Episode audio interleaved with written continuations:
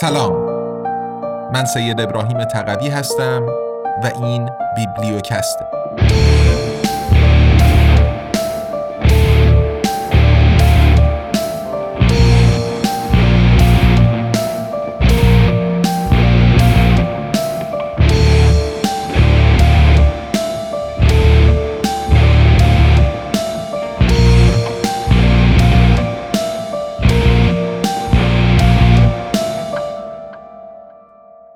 امپراتوری USA قدرت جهانی بیوجدان.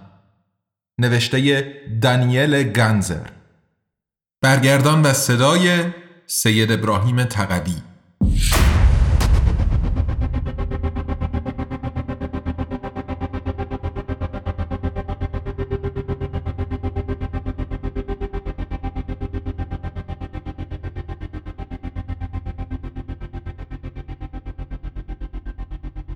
قسمت 28 فصل چهاردهم امپراتوری دیجیتال از آنجا که همه ما در عصر اطلاعات زندگی می کنیم روزانه رد پای دیجیتال از خود بر جای می گذاریم. هنوز خیلی نگذشته از زمانی که رئیس اپل استیو جابز در سال 2007 در سان فرانسیسکو نخستین آیفون را به جهان عرضه کرد. امروزه تقریبا همه گوشی های هوشمند با خود اینور آنور می‌برند. در نتیجه مسیرهای تردد روزانه ما ثبت می شوند. در انتهای سال می توانیم در گوگل مپس ببینیم که کجاها بوده ایم. چون این چیزی در تاریخ بشر بی سابقه است. وقتهایی که به جای پول نقد با کارت اعتباری پرداخت می کنیم خریدمان ثبت می شود. به همین دلیل طرفداران پایش همه جانبه دوست دارند استفاده از پول نقد را در تمام جهان منسوخ کنند. در مترو یا در استادیوم فوتبال دوربین ها صورتمان را ضبط می کنند. هر صفحه اینترنتی که می بینیم ثبت می شود. اگر اینترنتی خانه ای برای تعطیلات در ایتالیا کرایه کنیم پس از آن هفته ها تبلیغ برای خانه های مخصوص تعطیلات دریافت می کنیم. اگر در گوشی هوشمندمان در فروشگاه مبلمان یک میز جستجو کنیم خیلی زود تبلیغ مبلمان دریافت می کنیم. کسی که در یوتیوب ویدیوهایی درباره تغذیه وگان گیاهخواری مطلق تماشا کند پیشنهادهای بیشتری در همین باره دریافت می کند. الگوریتم ها یعنی برنامه های رایانه ای تقریبا هر قدمی که برمیداریم را ثبت می کنند. در شطرنج شکستمان می دهند یا در جستجوی برخط شریک جنسی online dating شرکای مناسب به ما پیشنهاد می کنند. هر like در فیسبوک و هر فیلمی که در نتفلیکس می بینیم ثبت می شود.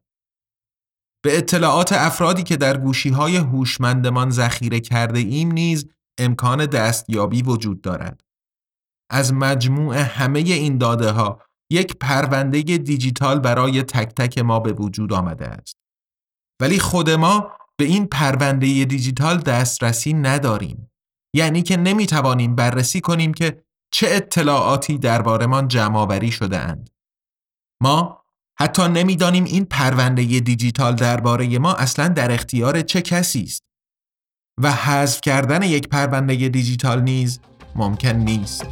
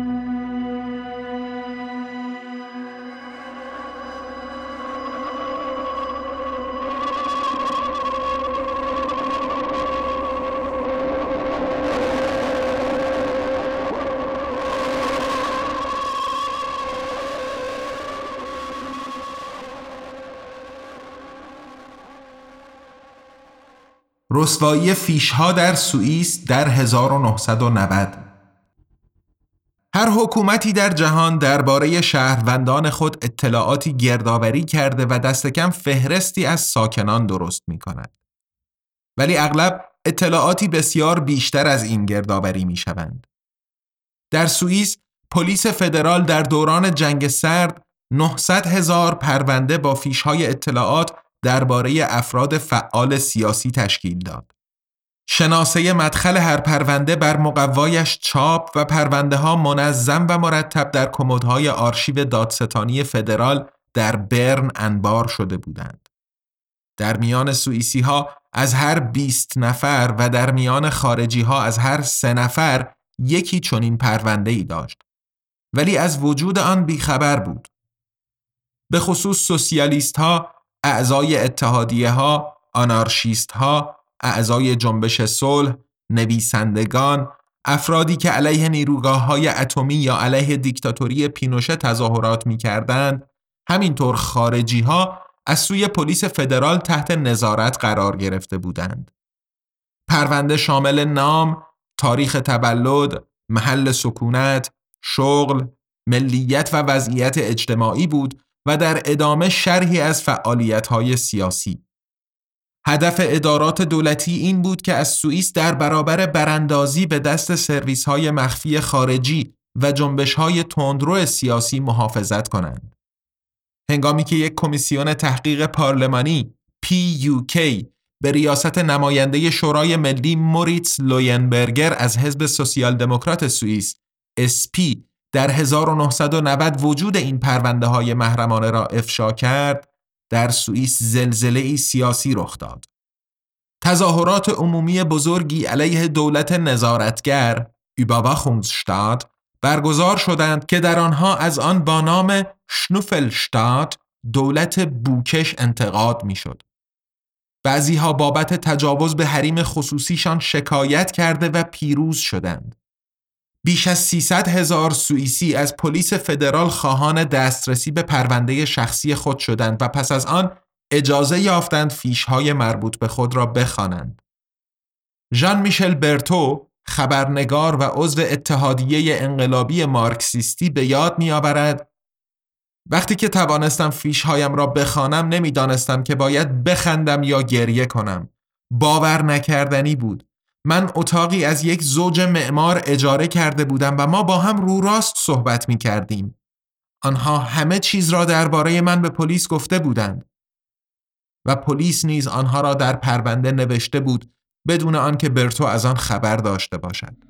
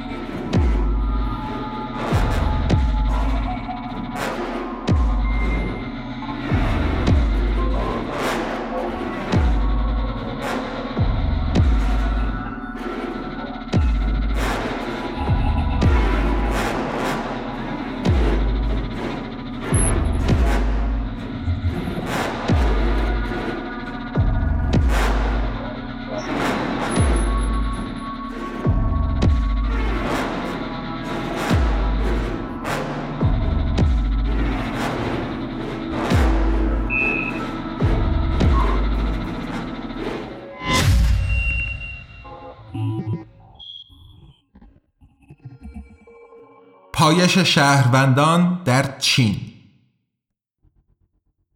پرونده های آنالوگ کاغذی مانند آنچه در رسوایی فیش ها در سوئیس تشکیل شده بود دیگر با دوره و زمانه ما مناسبت ندارند. امروز دور دور پرونده های دیجیتال است. ذخیره شده در رایانه های بیشمار. چین نیز به پرونده های دیجیتال همراه با تشخیص چهره خودکار روی آورده است. و پایش دیگر مخفیانه هم نیست. در شهر چینی رونگ چنگ با یک میلیون جمعیت در سال 2013 یک سیستم اعتبار اجتماعی برای رفتار نمونه اجرا شد که قرار است پس از دوره ای آزمایشی به کل چین تعمیم داده شود. در همه میادین و خیابانهای اصلی دوربینهای تشخیص چهره کار گذاشته شدند. هر یک از ساکنان رونگچنگ در ابتدا هزار امتیاز به عنوان اعتبار دریافت کردند. هر کس در خیابان زباله بیاندازد سه امتیاز جریمه می شود. در گزارش عفو بین الملل درباره این شهر بر کرانه دریای زرد آمده است به همین دلیل اتوبوس ها و پیاده روها به قایت تمیز هستند. هیچ جا نمی‌توان تحسیگار یا قوطی های خالی نوشیدنی دید. دوربین های پرشمار جایگزین گشت پلیس شده اند. شبکه تلویزیون محلی هر روز خلاصه ای از خطاهای ثبت شده توسط دوربین های نظارتی در 24 ساعت گذشته پخش می کند که در میان اهالی برنامه ای بسیار محبوب است. کسی که درختان میوه همسایه اش را حرس کند خودرویی را از چاله‌ای بیرون بکشد یا شخص سالمندی را در بیمارستان همراهی کند امتیاز و اعتبار دریافت می کند. ولی کسی که مرغ و خروزهایش ول به چرخند ده امتیاز از دست می دهد. جریمه دیوارنگاری در نقد حکومت پنجاه امتیاز است. با این سیستم پایش و پرونده های دیجیتال این فقط خیابان ها نیستند که تمیز میمانند. چیزی که خیلی ها از آن استقبال هم می کنند. بلکه همچنین هر گونه انتقادی از حکومت در نطفه خفه می شود زیرا با این کار آدم امتیاز زیادی از دست می دهد. با هدف محافظت از اینترنت چین این کشور دیواری دیجیتالی گرداگرد خود ایجاد کرد که آن خدمات برخط را که در ایالات متحده و اروپا رواج دارند مسدود می کند. صفحات اینترنتی تحت کنترل امپراتوری ایالات متحده مانند گوگل، یوتیوب، فیسبوک، توییتر و ویکیپدیا در چین قابل دسترسی نیستند. به عنوان جایگزین پکن خدمات چینی خویش را ارائه می دهد که به دست حزب قادر مطلق کمونیست کنترل می شوند. ویچت جایگزین واتساپ شد و به جای توییتر وایبو وجود دارد. هنگامی که وایبو در سال 2009 راه اندازی شد، شهروندان قدرت خیش را کشف کردند. میلیون ها چینی در وایبو با عصبانیت درباره رسوایی های مواد غذایی، آلودگی هوا، خشونت پلیس و فساد در سیستم به بحث و گفتگو پرداختند. ولی بعد حکومت حساب وایبو بلاگرهای معروف منتقد حکومت مانند هنرمندی به نام آی وی وی و نویسنده‌ای به نام مورانگ شوکون را حذف کرد. به این بستن میکروفون افراد مشخص از سوی شبکه های اجتماعی سلب پلتفرم deplatforming می‌گویند. سلب پلتفرم البته فقط در چین وجود ندارد بلکه در ایالات متحده نیز هست. مورانگ شوکون پس از سلب پلتفرم ارتباط خود را با میلیون ها چینی که مشتاقانه نوشته هایش را در وایبو میخواندند از دست داد. به گزارش نیویورک تایمز شوکون نویسنده به اعتراض گفت حقیقت این است که ما اجازه نداریم حقیقت را به زبان بیاوریم. ما اجازه نداریم از سیستم انتقاد کرده و درباره واقعیت زمانه بحث کنیم. این دیوار دیجیتالی بر جریان اطلاعات در چین اثرگذار است. مثلا هر کس در موتور جستجوی آمریکایی گوگل تیان آنمن را وارد کند به عنوان نخستین نتیجه جستجو مدخل کشتار تیان آنمن را در دانشنامه برخط آمریکایی ویکیپدیا دریافت می کند و در پی آن تصاویر آن مردی که در جریان کشتار در سال 1989 با پیراهن سفید سر راه تانک های چینی ایستاد. ولی در چین گوگل وجود ندارد. گوگل چینی بایدو نام دارد و از سوی حزب کمونیست کنترل می شود. اگر در موتور جستجوی چینی تیان آنمن را وارد کنید، تصاویری زیبا از جاذبه های توریستی میدان مشهور تیان آنمن در قلب پکن دریافت خواهید کرد. تصویر آن مردی که مقابل تانک ها ایستاد در بایدو یافت نمی شود. این مسئله به وضوح نشان می دهد که موتورهای جستجو مانند گوگل و بایدو می توانند جریان اطلاعات را هدایت کنند.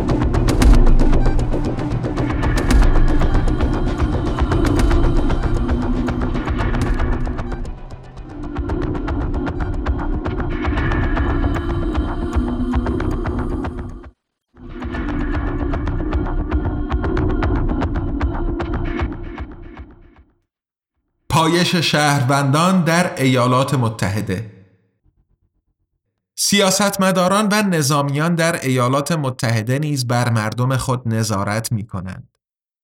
از آنجا که ایالات متحده امپراتوری زمان حال است، حتی تلاش می کند درباره تک تک انسانهای روی کره زمین پرونده ای دیجیتالی تشکیل دهد. چرا که اطلاعات قدرت است. با دستیابی به و رمزگشایی از مخابرات نظامی ژاپنی ها بود که سرویس مخفی نیروی دریایی ایالات متحده موفق شد تهاجم به پرل هاربر را پیش بینی کند. کاخ سفید در آن زمان مطلع بود ولی سربازان آمریکایی مستقر در هوایی نه. سطح اطلاعات این دو گروه یکسان نبود و سربازان بهای این را با جان خود پرداختند. با قربانی کردن سربازان خودی کاخ سفید توانست ملت را به خشم آورد. این کار ممکن بود فقط به این دلیل که مردم نمی‌دانستند که کاخ سفید قادر بود همزمان با ژاپنی ها مکاتبات رادیوییشان را بخواند. سیاستمداران، نظامیان و رهبران اقتصاد می‌دانند که امروزه اطلاعات تا چه اندازه ارزشمند هستند.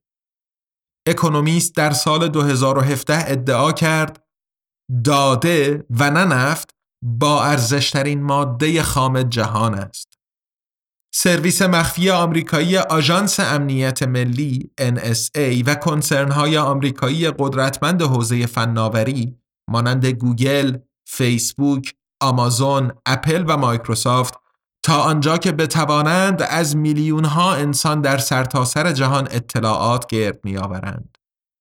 NSA در 1952 بنیانگذاری شد و مقر مرکزیش در پایگاه نظامی فورت مید در مریلند قرار دارد که به نام کریپتو سیتی رمز شهر نیز مشهور است. NSA بخشی از نیروهای نظامی ایالات متحده است.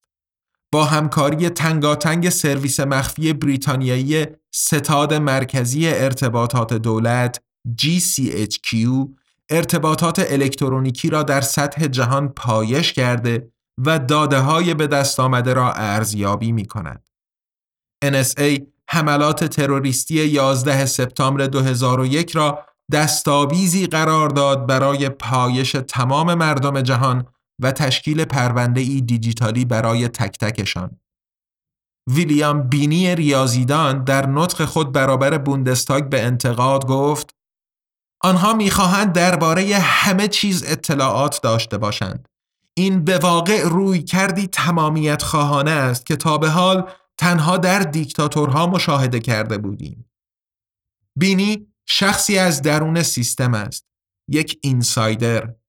او سی سال برای NSA کار کرده بود پیش از آن که در پایان سال 2001 در اعتراض به گردآوری اطلاعات این سرویس مخفی را ترک کند. بینی توضیح می دهد پس از 11 سپتامبر همه چیز تغییر کرد.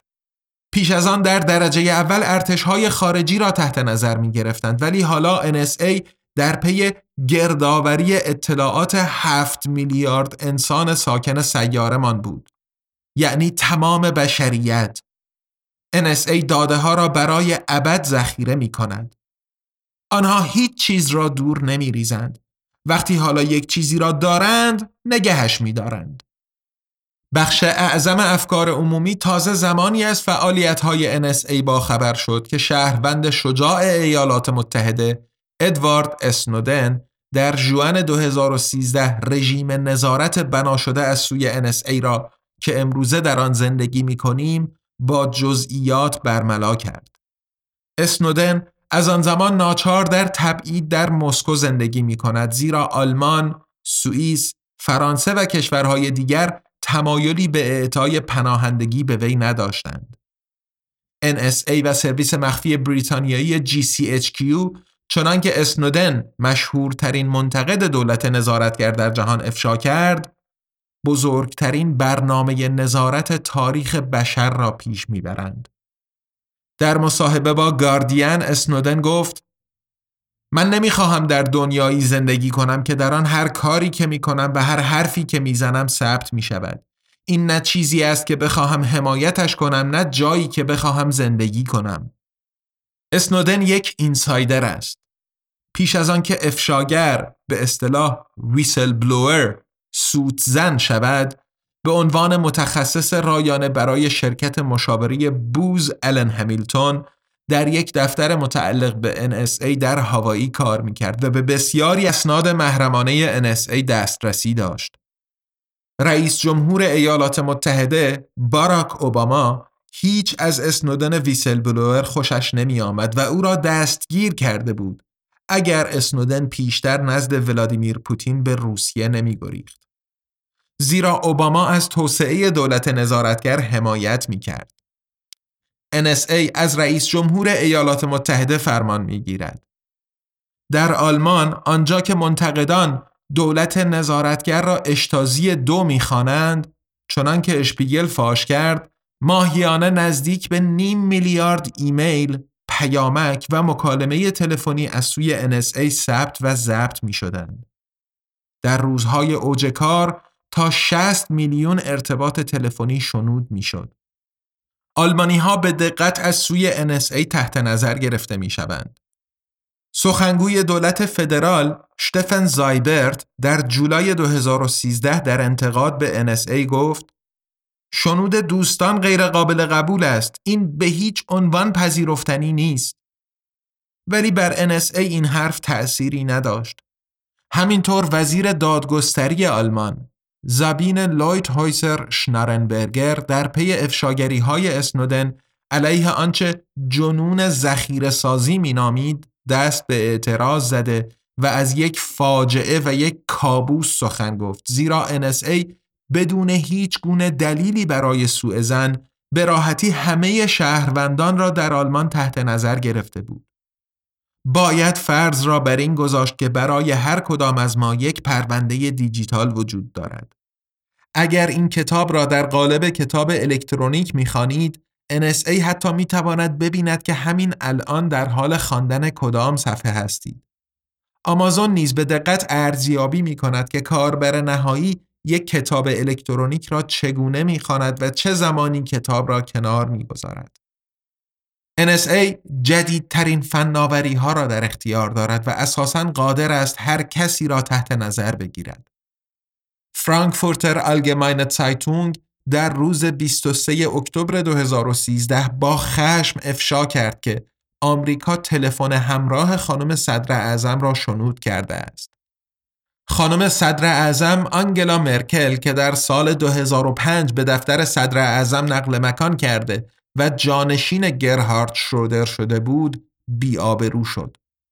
مرکل در گفتگوی تلفنی با اوباما گفت که چنین رفتارهایی را اگر سرنخهای به دست آمده درست عذاب در بیایند بی برو برگرد محکوم کرده و به کل غیر قابل قبول می داند. سیاستمداران همه احزاب خشم خود را ابراز کردند. گرگور گیزی از حزب چپها گفت این بیشرمی های ایالات متحده باید بالاخره متوقف شوند. نماینده حزب اتحادیه سوسیال مسیحی هانس پیتر اول نیز در ادامه اعلام کرد خانم صدر اعظم البته که باید بتواند ارتباطات امن برقرار کند ولی اینکه چگونه باید چنین شود را سیاستمداران نمی‌دانستند پیشتر ژاپنی ها قبل از پرل هاربر تلاش کرده بودند امنیت ارتباطات خود را در برابر شنود حفظ کنند ولی موفق نشدند. NSA شاید نتواند هر کدی را بشکند ولی تجربه بسیار دارد در دستیابی به اطلاعاتی که در واقع قرار بوده محرمانه باقی بمانند. NSA تنها نظارت و گردآوری نمی کند. آنگونه که اسناد منتشر شده از سوی ادوارد اسنودن فاش ساختند حمله هم می کند. رئیس NSA همزمان ریاست فرماندهی سایبری نیروهای نظامی ایالات متحده را نیز بر عهده دارد. بخشی از 45 هزار نیروی NSA جنگجوهای سایبری هستند و مسئول حملات شبکه‌ای ویرانگر. از جمله آن کارکنان NSA که در طبقه سوم ساختمان مرکزی NSA در مرکز عملیات های از راه دور Remote Operations Center ROC راک در فورت مید مریلند کار می کنند. این هکرهای NSA می توانند بدون آنکه کسی متوجه شود به رایانه ها و گوشی های هوشمند افرادی که نمی‌شناسند ورود کنند بی آنکه ردی از خود بر جای بگذارند. کاربر نهایی روحش هم خبردار نمی شود که NSA در دستگاهش سرک کشیده است. کارکنان راک حریم خصوصی دیگر انسانها را دائما نقض کرده و بر اساس این شعار عمل می کنند که داده هایت داده های ما هستند دستگاه هایت دستگاه های ما آمریکایی های شجاعی هستند که مدام علیه دولت نظارتگر واقعی NSA اعتراض می کنند. ولی کار افشاگرها آسان نیست. توماس دریک که از سال 2001 برای NSA کار می کرد به یاد می آورد وقتی که در سال 2006 بالاخره واقعا با یک خبرنگار تماس گرفتم کمی بعد FBI به خانه هم هجوم آورد. وزارت دادگستری از من شکایت کرده بود. باید 35 سال به زندان می رفتم. دریک شغل، موجودیت شهروندی و دوستانش را از دست داد و به یک سال حبس تعلیقی محکوم شد.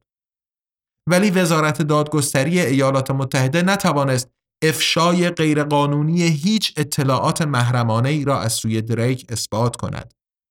او به عنوان افشاگر تنها با این مسئله مخالفت کرده بود که پس از 11 سپتامبر 2001 پایش گسترده توده ها در ایالات متحده جامعه واقعیت پوشیده و حتی اطلاعات آمریکایی های بیگناه ضبط شده بود بدون هیچ دلیلی بدون حکم دادگاه.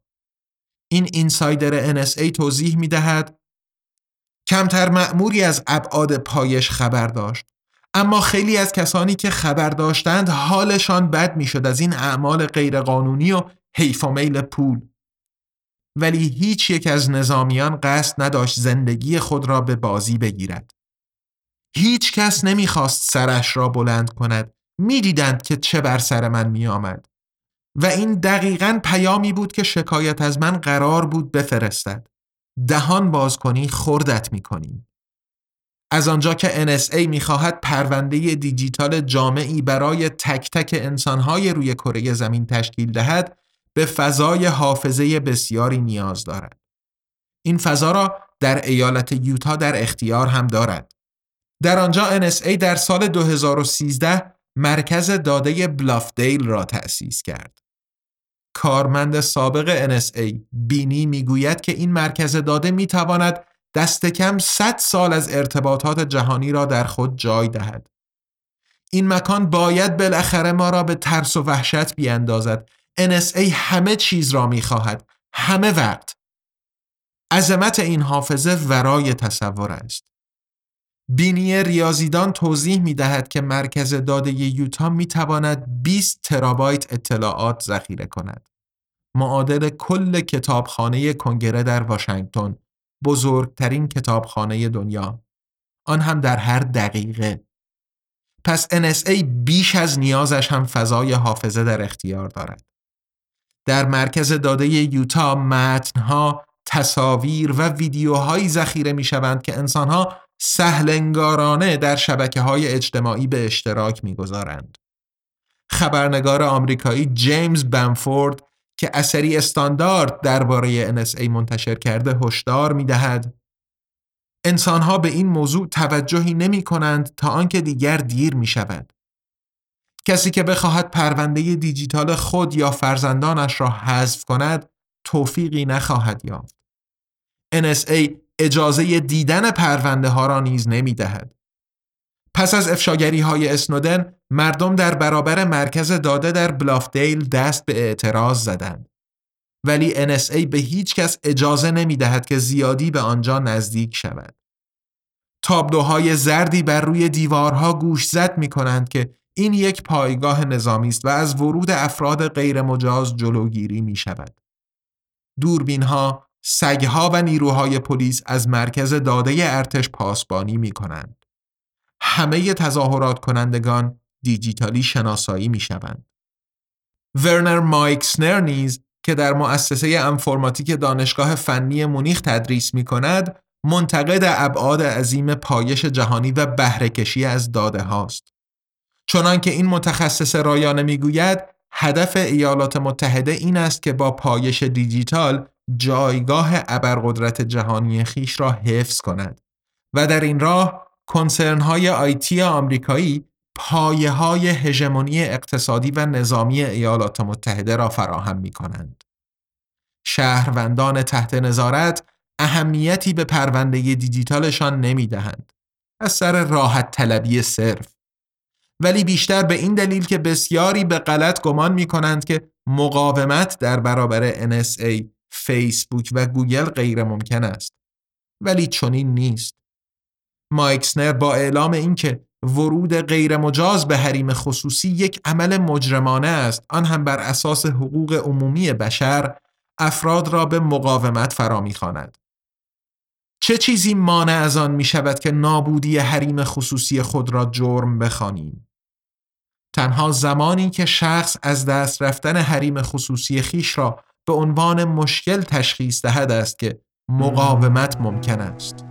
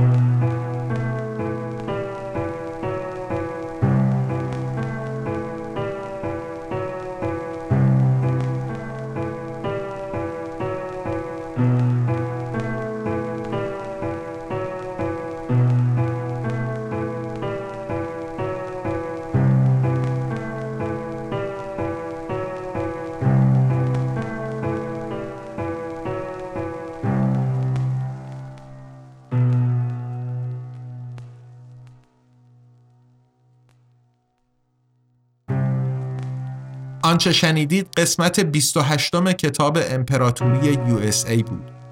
نوشته دکتر دانیل گانزر که با ترجمه و صدای من سید ابراهیم تقوی در فصل چهارم پادکست بیبلیوکست میشنوید.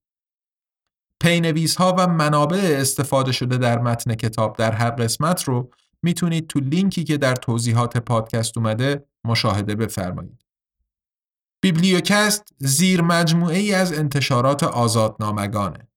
یه انتشارات مستقل تأسیس شده در برلین که کتابهای الکترونیک و صوتی به زبان فارسی رها از سانسور منتشر می‌کنه و از اونجا که بخش اعظم مخاطبش یعنی جامعه فارسی زبان در ایران دسترسی به پلتفرم های بین المللی برای خرید محصولاتش نداره این آثار رو همزمان در قالب پادکست بیبلیوکست به کارگردانی و مزین به موسیقی لرد ارس به رایگان در اختیار عموم قرار میده. کتاب های قبلی آزادنامگان یعنی کوالیتی لند، ابرقدرت ریاکار و بهار به صورت کتاب الکترونیک و صوتی تو پلتفرم های مختلف برای فروش عرضه شدن و دوستانی که تمایل و دسترسی به این پلتفرم ها داشته باشن می‌تونن خریداریشون کنن. کتاب های الکترونیک آزادنامگان روی Google Play Books و Apple Books منتشر میشن و کتاب صوتی روی پلتفرم های متعددی که لینک هاشون توی صفحه هر کتاب روی سایت آزادنامگان قرار داده میشن. همونطور که عرض کردم آزادنامگان یه انتشارات مستقله که با هدف تقویت آزادی بیان و مبارزه با سانسور راه اندازی شده و ادامه پیدا کردن کارش در گروه همراهی و حمایت شماست. شما می‌تونین با دنبال کردن آزادنامگان در شبکه های اجتماعی منتقل کردن نظرات، انتقادات و پیشنهاداتتون و همینطور معرفی ما به دوستان و آشنایانتون به همون در مسیری که پیش گرفتیم کمک کنید. برای حمایت مالی از آزادنامگان هم می‌تونین غیر از خرید محصولاتش از لینک های حامی باش، پیپال یا SubscribeStar که در توضیحات پادکست قرار داده شدن استفاده بفرمایید. در فصل چهارم بیبلیوکست ما با هفته یک قسمت پنج شنبه هر هفته در خدمتتون خواهیم بود و خوشحال میشیم از دریافت بازخوردهای مثبت یا منفی از شما شنونده های عزیز. پس با ما همراه بمونید. تا قسمت بعدی بیبلیوکست ارادتمند تقوی.